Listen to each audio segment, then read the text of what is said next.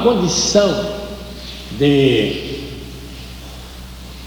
de aceitar um fato definitivo, que era a inclusão dos seis discípulos junto a Jesus.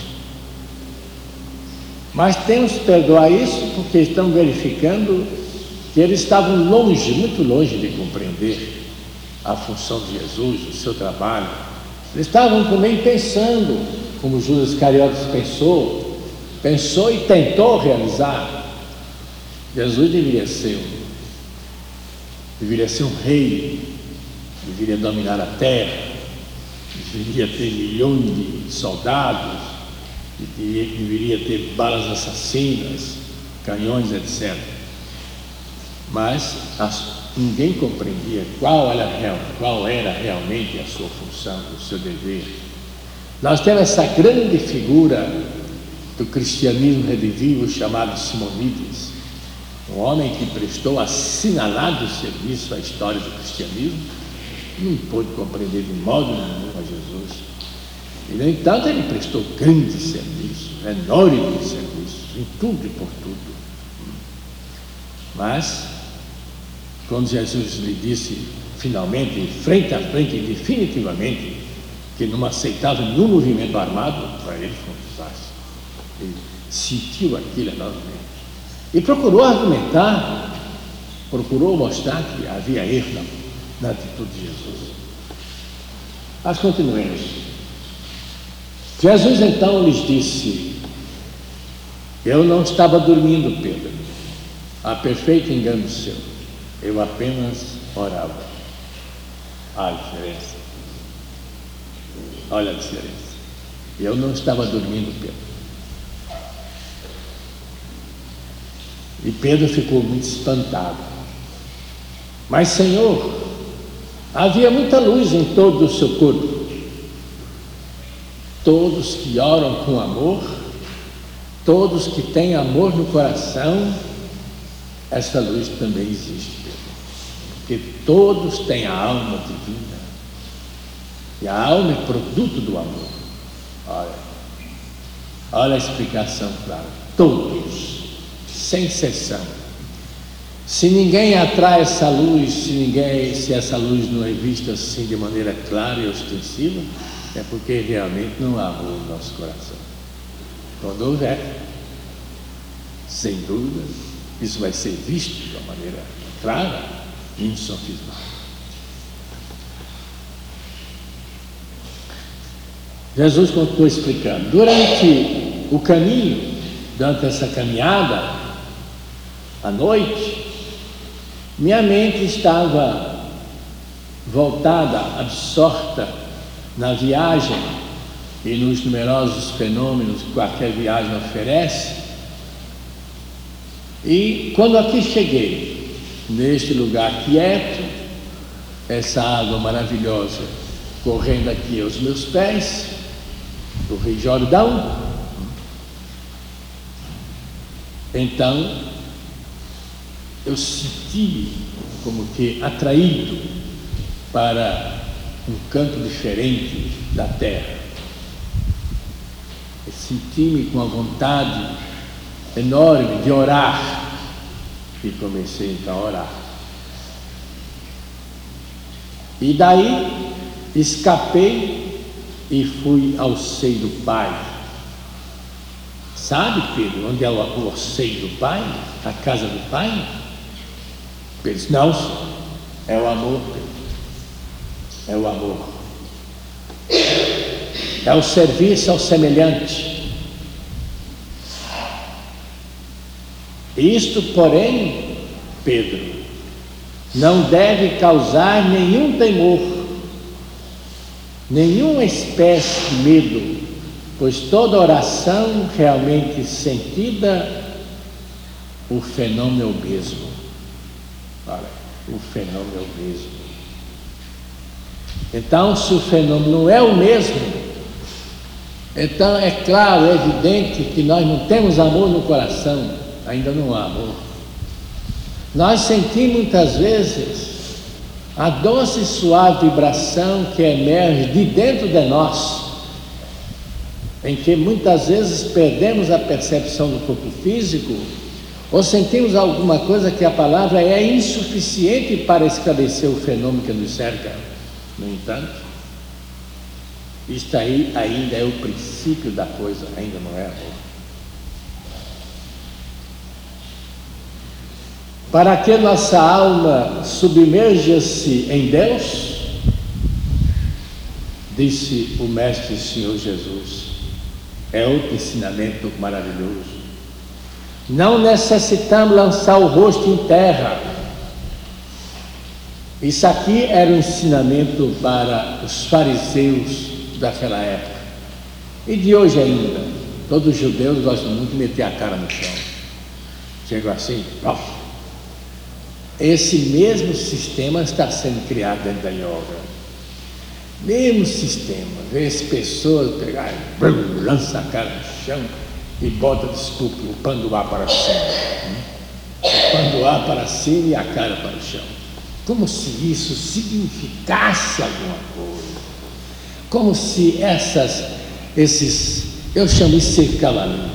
Se essas cenas de circo de cavalinho é, impressionassem realmente os outros seres abstratos que estão aqui presentes, os mestres da compaixão, nem precisa ser mestre, qualquer ser abstrato, ou mesmo aqueles que têm já um pouco de experiência, de vivência das coisas espirituais, eles veem logo a sandice, a maluquice em toda essa natureza. Mas não precisa haver nada disso. O problema maior, maior é o amor. Isso quando você busca o indivíduo, ele não possui. Ele põe a cara no chão e outras coisas para cima, faz essa coisa toda, mas no final, nós vamos procurar no coração dele, não tem nada. Nossa alma submerge-se em Deus, não necessitamos lançar o rosto em terra, nem mesmo ficarmos presos às paredes dos templos, porque tem gente que só sabe orar em igreja, não sabe não sabe procurar um recanto quartel para orar, onde a natureza é muito melhor entorada sobre a natureza, sobre essa natureza, do que debaixo de qualquer coisa. Nem vestir roupa de penitência com silício e Jesus espetacularmente avisado, proclamado Jejum, quando você vai fazer jejum, é hora de silêncio para ele. Você está dizendo a todo mundo, faz jejum. Ah, faz jejum. Ah, eu estou virando santo. Ah, está perdendo tempo. Está perdendo tempo todo. Está jogando o tempo dele, o esforço dele fora. Isso não produz nada. Ele está mostrando uma grande vaidade, ele está mostrando que é um ser superior aos outros, que tem condição de domínio sobre ele ele passa um dia apenas sem comer.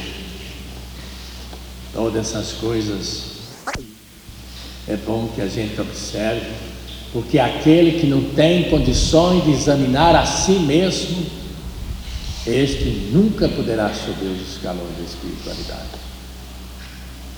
Quando ele tiver olhos só para olhar os outros, ele não vai para frente.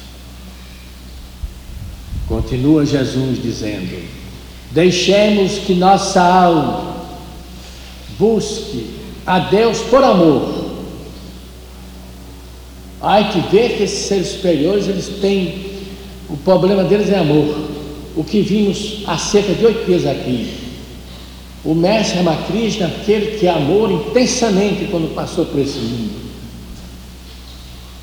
ajudando por todos os meios e modos ao seu alcance a todos aqueles que ele foi encontrando ao longo da sua estrada. Aqui ele pede em oração a Divina Mãe que aumente o seu amor. Então a gente sente-se esmagado na hora dessa. A gente sente-se esmagado. É porque ele sente essa necessidade. É simplesmente isso. Ele sente essa necessidade. Aquele que não sente isso não tem significação nenhuma. Deixemos que nossa alma busque a Deus por amor, submergindo-nos nele. E veja que imagem bonita, como um peixe na água do mar, como um pássaro no ar, como um átomo de luz na infinita claridade. Que pensamento soberbo! Que riqueza de vocabulário, de imaginação e de realidades vividas e sentidas na própria natureza. Numa oração, é melhor, o melhor é sentir do que palavras rebuscadas. Após essas palavras,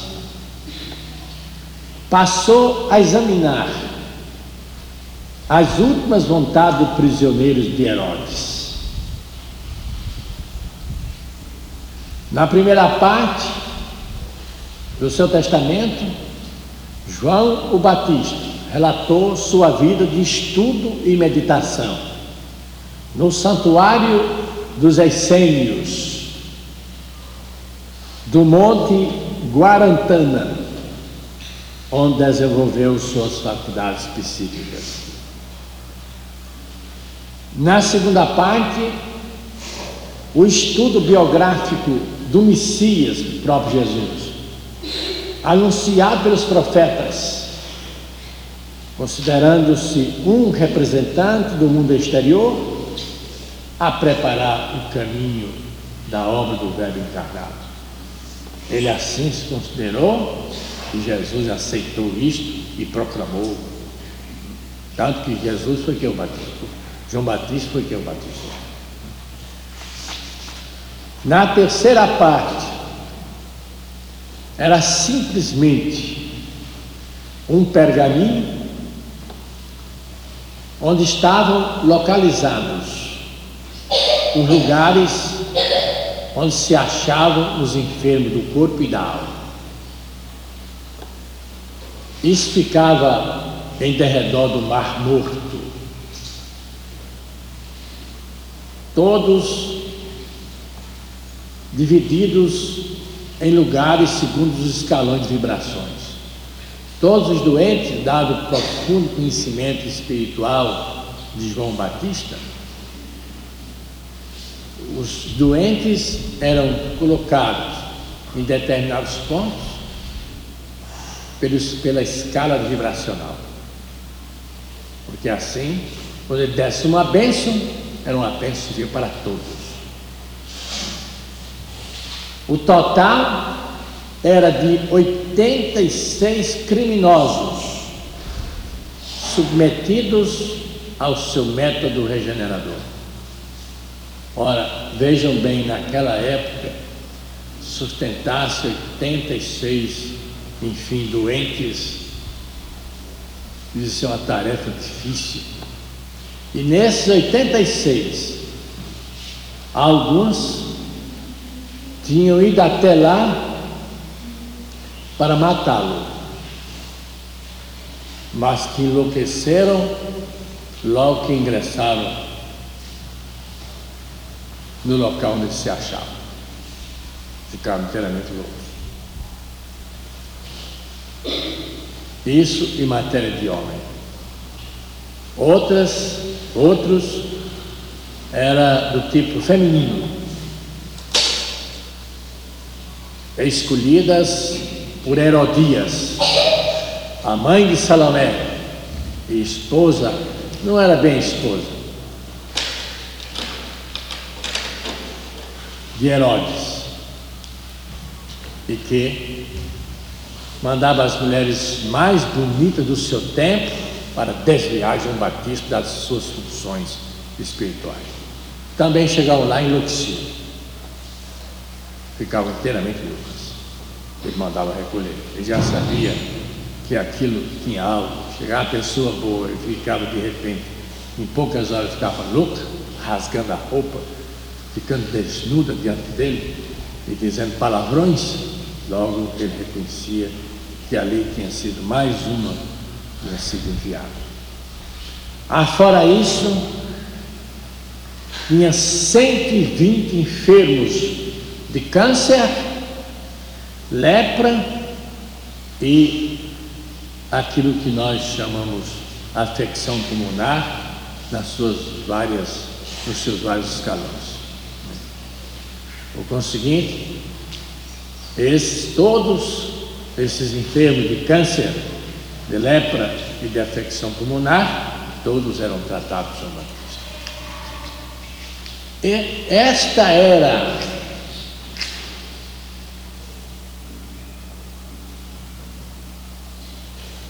esta herança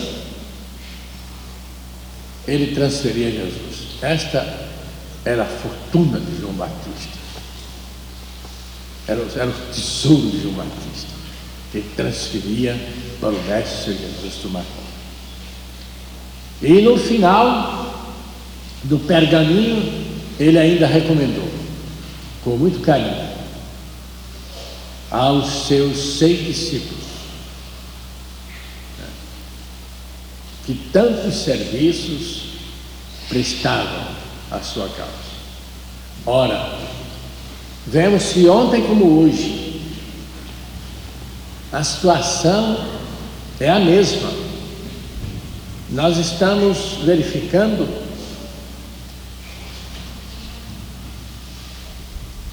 em todas as organizações em que se procura realmente servir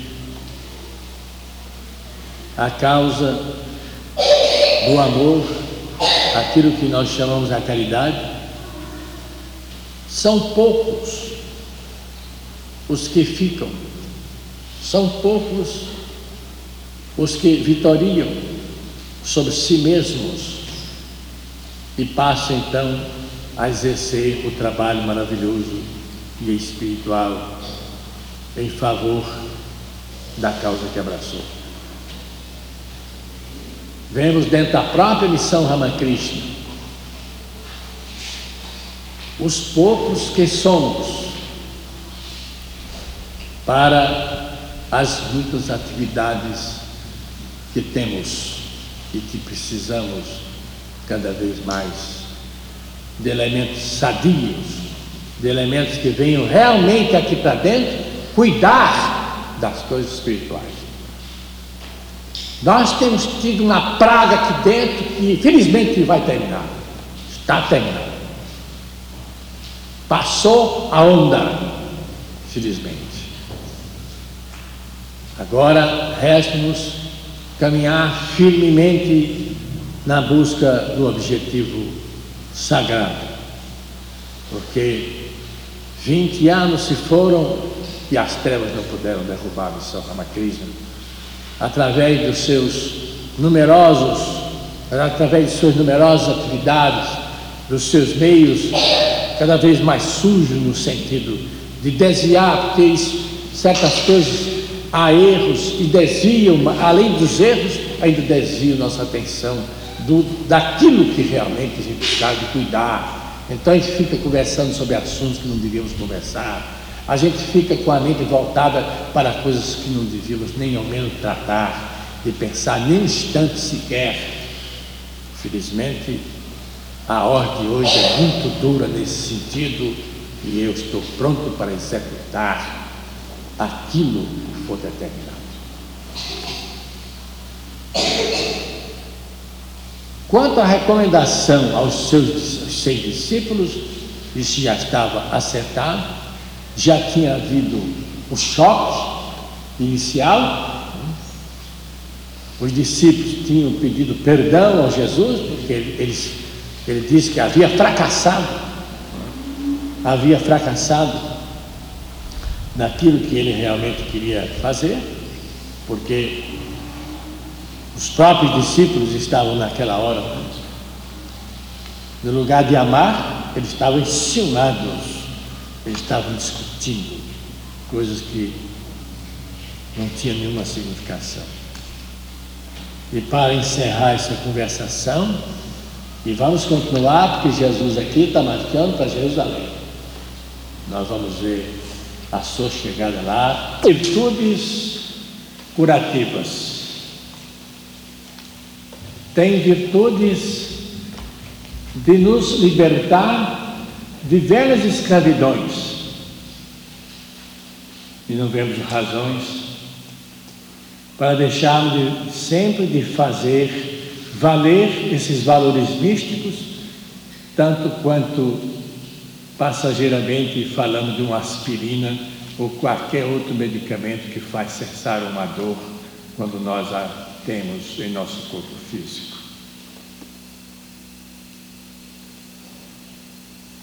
O conhece-te a ti mesmo é tão velho quanto o mundo, que todos sabem que são palavras de Sócrates, aquele que a humanidade premiou pelas suas palavras, pelo seu exemplo, pela sua dedicação, premiou também mandando ele para o outro mundo com um belo copo de veneno. É assim que age a humanidade, porque ela sempre foi, em sua maioria, muito ignorante e desconhecedora total daquilo que chamamos de espiritualidade superior. Por isso mesmo, lavra como um verdadeiro incêndio aquilo que nós chamamos angústia, angústias de toda a natureza, de toda a espécie, esmagando o ser humano. A isto que a ciência chama de neurose. É o ser humano dividido, numerosas vezes Muitas vezes ele chega às portas do autêntico caminho e o abandona. Desfalecem-lhe as forças. Faltam-lhe aquelas energias interiores que nós as conhecemos como energia da alma. Ele não as pôs em movimento, não acredita nelas e, consequentemente, fica submergido dentro dessas, dessa angústia terrível, que, como primeira classificação, torna-o neurótico e depois amplia-se o quadro para alienação mental total e completa. Por isto é que cada vez mais temos que marchar para o campo introspectivo, observando-se atentamente para conhecer-se. O conhece a ti mesmo de Sócrates é uma expressão maravilhosa de uma verdade eterna, aplicável mais do que nunca a todos os habitantes desse minúsculo planeta tão atrasado e que nós somos aqueles que o constituímos. Acordando assim, pensando assim, saindo desse bloqueio terrível em que estamos situados, então não há dúvida que através das experiências interiores que vão surgindo lentamente, nós podemos adquirir a nossa autêntica liberdade. E essa liberdade não pode, não pode realmente surgir diante de nós, a não ser através daquilo que generalizamos chamando de atitudes empíricas. É o que vamos fazer a partir de hoje. Temos sempre ouvido e ouvido muito o esforço, a dedicação do mestre Brahmananda tem sido imedível no campo da experiência espiritual. E o seu esforço, felizmente, ele quem afirma, não está perdido, porque muitos, muitas foram as sementes aproveitadas e muitas são as esperanças de que essas esperanças, de que essas sementes, esses bijos sagrados, possam transformar-se realmente em luzes da mais absoluta independência, não mais interdependente, independência total, para que assim possam assinalar a sua passagem por toda parte, como o bem e o amor, sobretudo como a expressão do amor, que é o amor, como todos sabem, é aquela energia que atrai e por isso mesmo engana. Há muita gente que não está devidamente preparado para esse campo e transforma muitas vezes um pingo d'água puro que cai no seu coração numa lama terrível, cujas consequências mais tarde são dolorosas.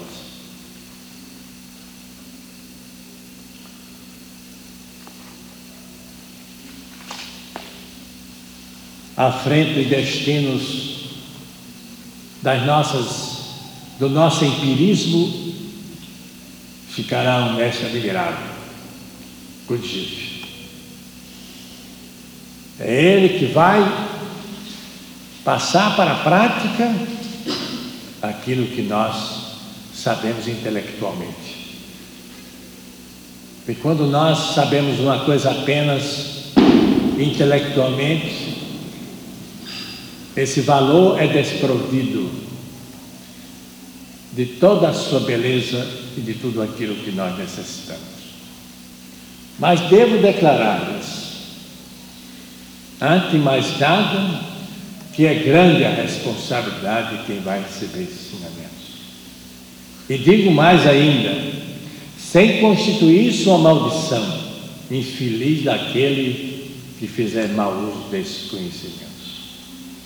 Infeliz daquele que fizer uso desses conhecimentos para a sua grandeza pessoal, para o seu próprio egoísmo, porque ele está cavando algo muito difícil mais tarde de ser de lá retirado.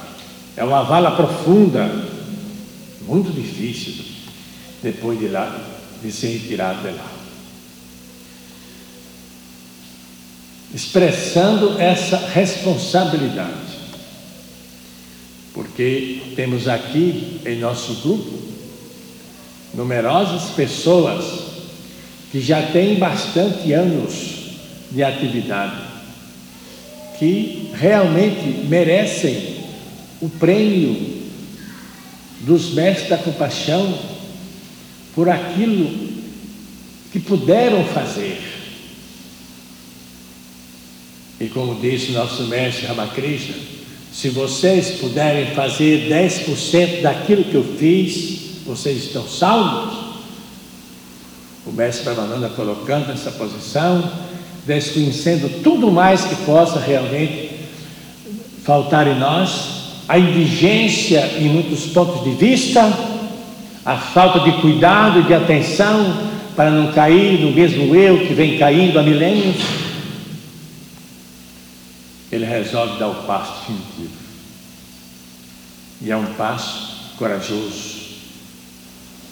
Mas retorno a dizer, é um passo que abre, dadas essas explicações, vão lentamente marchar para o nosso objetivo. Nossas aulas agora serão mais empíricas, por isso mesmo esses meninos vão ser dispensados essas aulas noturnas, só ficarão aqui adultos. Eles terão outros tipos de aula muito cedo isso.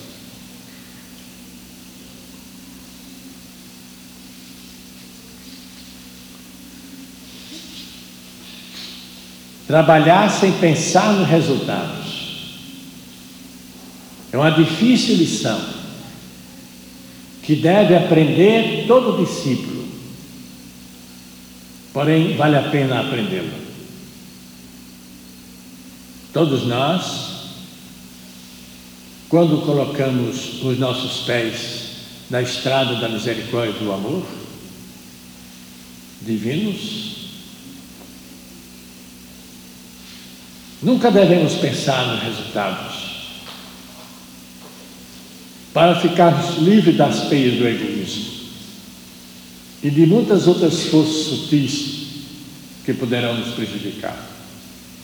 Estamos fazendo aquilo que precisa ser feito com dedicação, com amor, com estima, com todas as forças do nosso coração e é só. O resultado está nas mãos da Divina Mãe, a poderosa energia que tudo pode fazer e tudo pode realizar segundo o seu desejo. ou mais não nos pertence.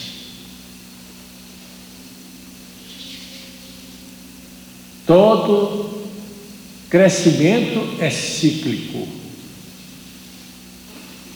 E progredimos passo a passo, em sentido espiral.